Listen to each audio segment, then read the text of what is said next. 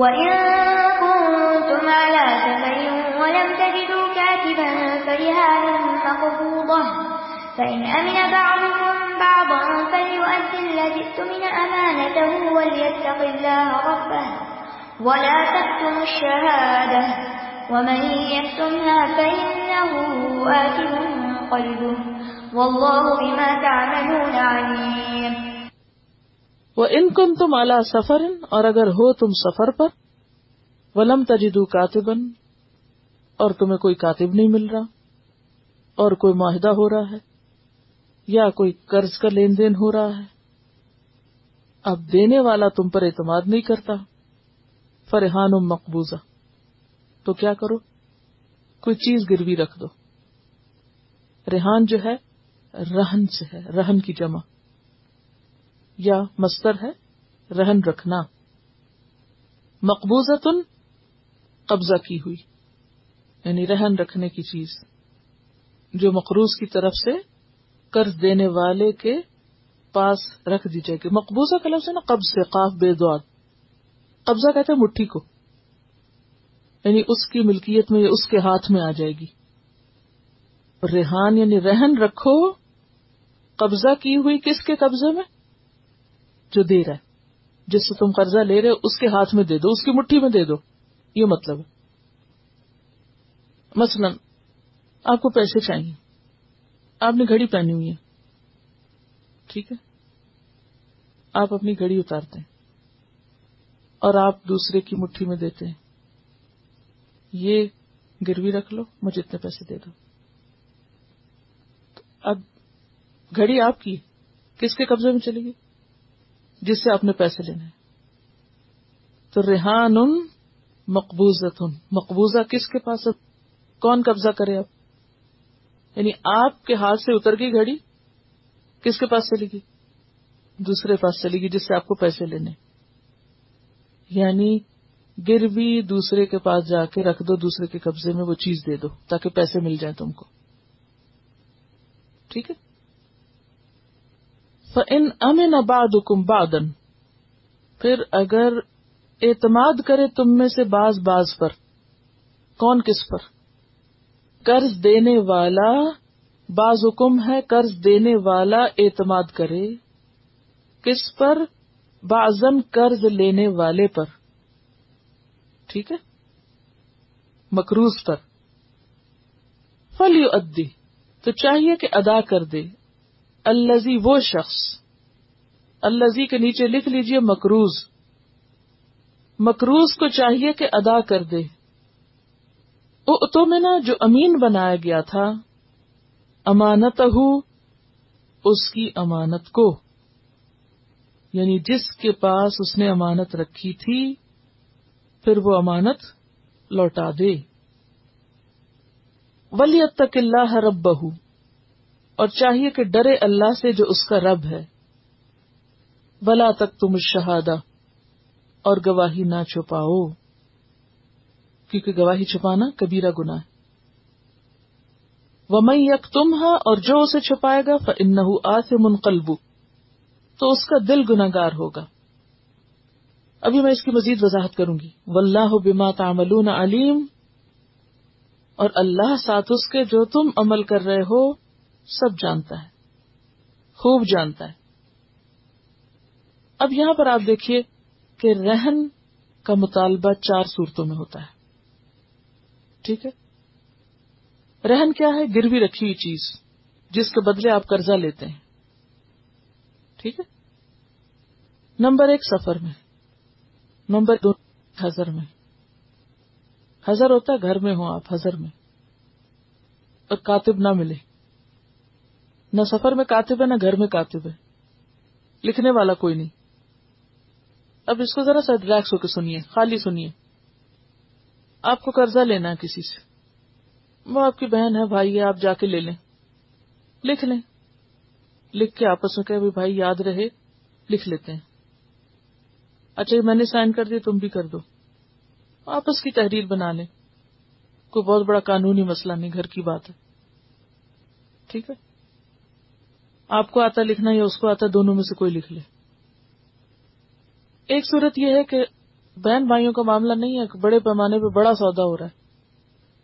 قانونی وسیقہ نویز سے بندہ لکھوائے پراپر طریقے سے ڈاکیومنٹیشن ہو۔ اب ایک ایسی جگہ ہے کہ جہاں کوئی لکھنے والا ہی نہیں مل رہا۔ اب کیا ہے؟ اعتماد نہیں ہے دینے والے کو کس پر جو لے رہا ہے کہ کہیں یہ لے کے بھاگنا چاہے چاہے گھر میں ہو، چاہے سفر میں، دونوں صورتوں میں۔ اگر لکھنے والا کوئی نہیں ہے، لکھی ہوئی بات نہیں، تو پھر وہ کہتا ہے اچھا میں دے تو دوں گا، مگر کوئی ضمانت رکھو۔ تو رہن کیا ہے؟ ضمانت۔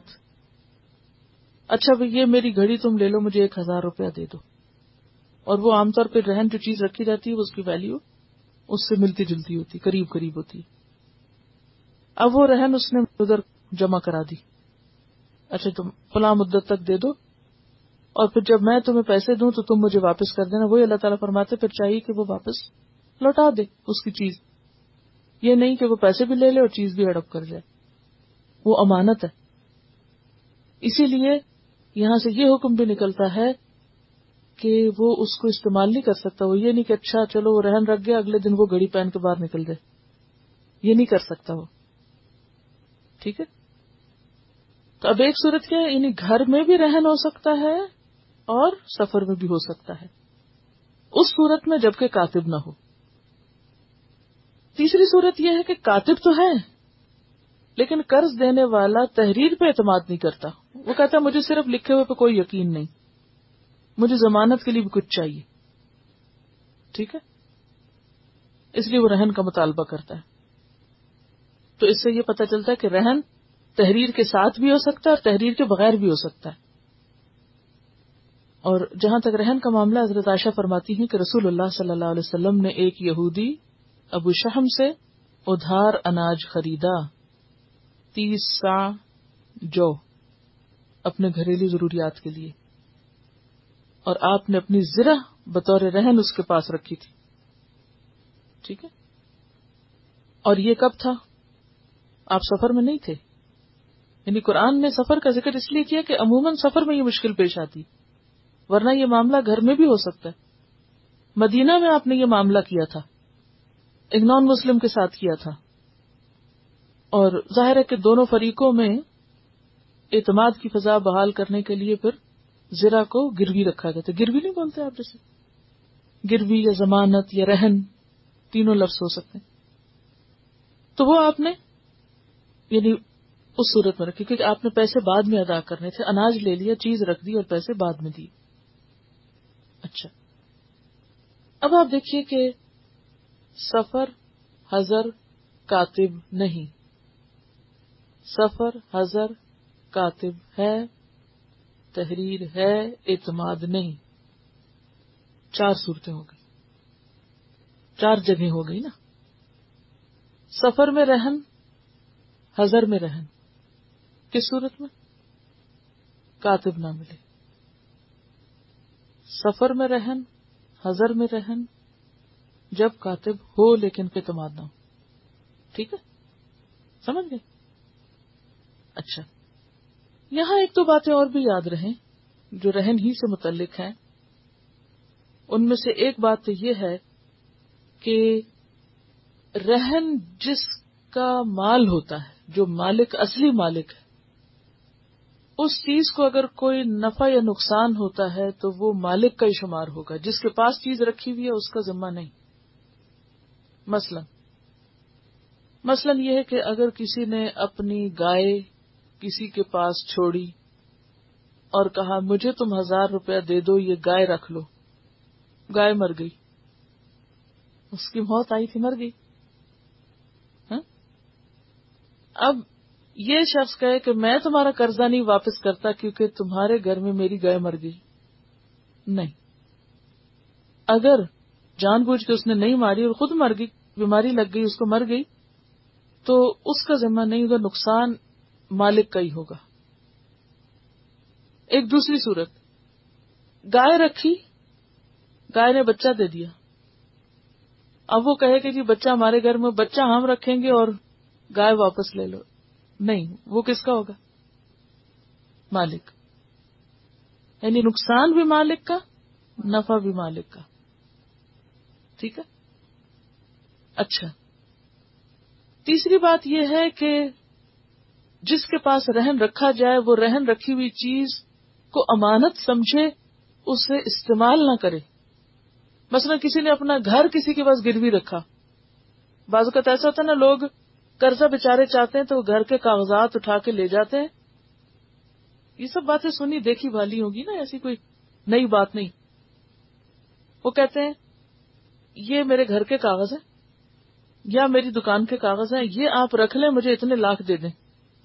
ایسا کرتے ہیں نا لوگ۔ اب جب اس طرح کا معاملہ ہوا، تو اب وہ وقتی طور پر تو دکان اس کے ہاتھ آ گئی۔ اب وہ یہ نہیں کرے گا کہ چلو اس نے سال کی بات کی، میں سال اس کو کرایہ پہ دے دیتا ہوں اور میں اس کا کرایہ لیتا ہوں۔ یا گھر ہے تو وہ کہ وہ ذرا بڑا گھر ہے، ہمارا گھر چھوٹا، چلو ہم وہاں جا کے رہتے ہیں۔ اب سال کے لیے تو ہمارے پاس ہے نا، کیونکہ ہم نے اس کو اتنے لاکھ دیے میں ایسا کرنا کیا شمار ہوگا؟ سود۔ سود۔ جی رہن سے فائدہ کیوں نہیں اٹھایا جا سکتا؟ اس لیے کہ جو قرض دے، وہ اس پہ سود نہیں لے سکتا۔ ٹھیک ہے؟ سمجھ گئے؟ اب آپ دیکھیے کہ ایک صورت اور ہے۔ اور وہ یہ کہ کسی نے کسی کے پاس گائے چھوڑی، گائے چارہ کھاتی ہے۔ اب اس کو چارہ کھلا رہا ہے۔ اور اب آپ کہتے ہیں بھی چارہ ہم کھلائیں مگر ہم فائدہ بھی نہ اٹھائیں۔ تو نہیں، ایسی صورت میں اگر گائے دودھ دیتی تو دودھ پی سکتا ہے۔ کیونکہ دودھ کس کے عوض اس کو مل رہا ہے؟ چارے کے عوض مل رہا ہے۔ اسی طرح اگر وہ چارہ کھلاتا ہے تو وہ سواری بھی کر سکتا ہے۔ مثلاً کسی نے کسی کے پاس گھوڑا رکھا۔ اب گھوڑا رہن رکھنا بڑا مہنگا سودا ہے۔ وہ تو روز اس کے اوپر یعنی خرچ کر رہا ہے۔ تو ایسی صورت میں اگر اس پہ سواری کرنی پڑ جائے تو سواری کر سکتا ہے۔ اور یہ قرض کا معاوضہ نہیں، کس چیز کا معاوضہ ہے؟ چارے کا یا اس پہ جو خرچ آ رہا ہے۔ یعنی جتنا وہ خرچ اس پہ کرے گا، اتنا اس سے وہ فائدہ اٹھا سکے گا۔ ٹھیک ہے؟ اچھا جناب۔ تو یہ چند باتیں آپ کو اس سلسلے میں یاد رکھنے کی ضرورت ہے۔ تلاوت سنیے نایات کی الذين يأكلون الربا لا يقومون إلا كما يقوم الذي يتخبطه الشيطان من المس ذلك بأنهم قالوا إنما البيع مثل الربا وأحل الله البيع وحرم الربا فمن جاءه موعظة من ربه فانتهى فله ما سلف وأمره إلى الله ومن عاد فأولئك أصحاب النار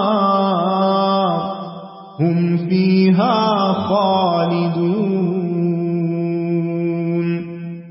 يمحق الله الربا ويربي الصدقات والله لا يحب كل كفار أثيم إن الذين آمنوا وعملوا الصالحات وأقاموا الصلاة وآتوا الزكاة لهم أجرهم عند ربهم ولا خوف عليهم ولا هم يحزنون. يا أيها الذين آمنوا اتقوا الله وذروا ما بقي من الربا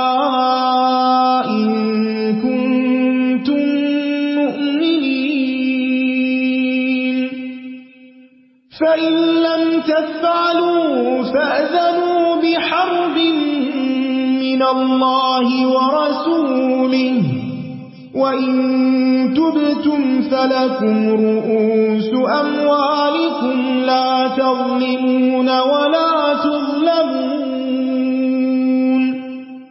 وإن كان ذو عسرة فنظرة إلى ميسرة وأن تصدقوا خير لكم إن كنتم تعلمون واتقوا يوما ترجعون فيه إلى الله ثم توفى كل نفس ما كسبت وهم لا يظلمون يا أيها الذين آمنوا إذا تداينتم بدين إلى أجل مسمى فاكتبوه وليكتب بينكم كاتب بالعدل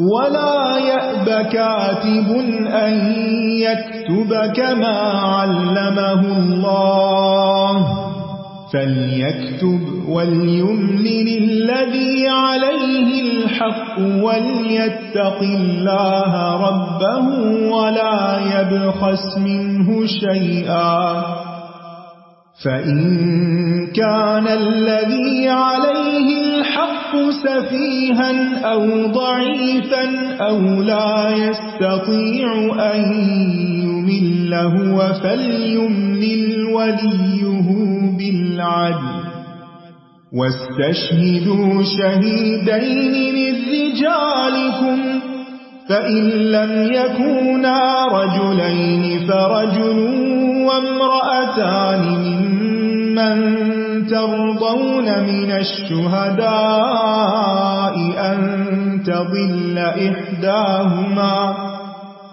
أن تضل إحداهما فتذكر إحداهما الأخرى، ولا يأبى الشهداء إذا ما دعوا، ولا تسأموا أن تكتبوه صغيرا أو كبيرا إلى أجله ذلكم أقسط عند الله وأقوم للشهادة وأدنى ألا ترتابوا إلا أن تجارة حاضرة تديرونها بينكم فليس عليكم جناح ألا تكتبوها وأشهدوا إذا تبايعتم ولا يضار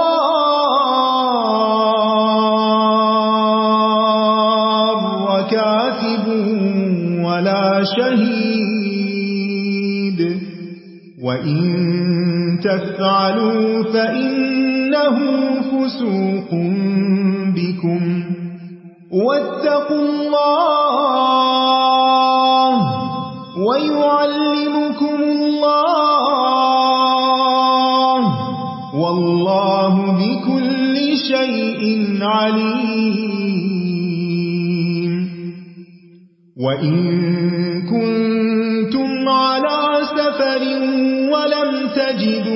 كاتبا فرهان مقبوضة. فإن أمن بعضكم بعضا فليؤدي الذي اؤتمن أمانته وليتق الله ربه ولا تكتموا الشهادة. ومن يكتمها فإنه آثم قلبه والله بما تعملون عليم. واخر دعوانا ان الحمد لله رب العالمين سبحانك اللهم وبحمدك اشهد ان لا اله الا انت استغفرك واتوب اليك السلام علیکم ورحمۃ اللہ وبرکاتہ.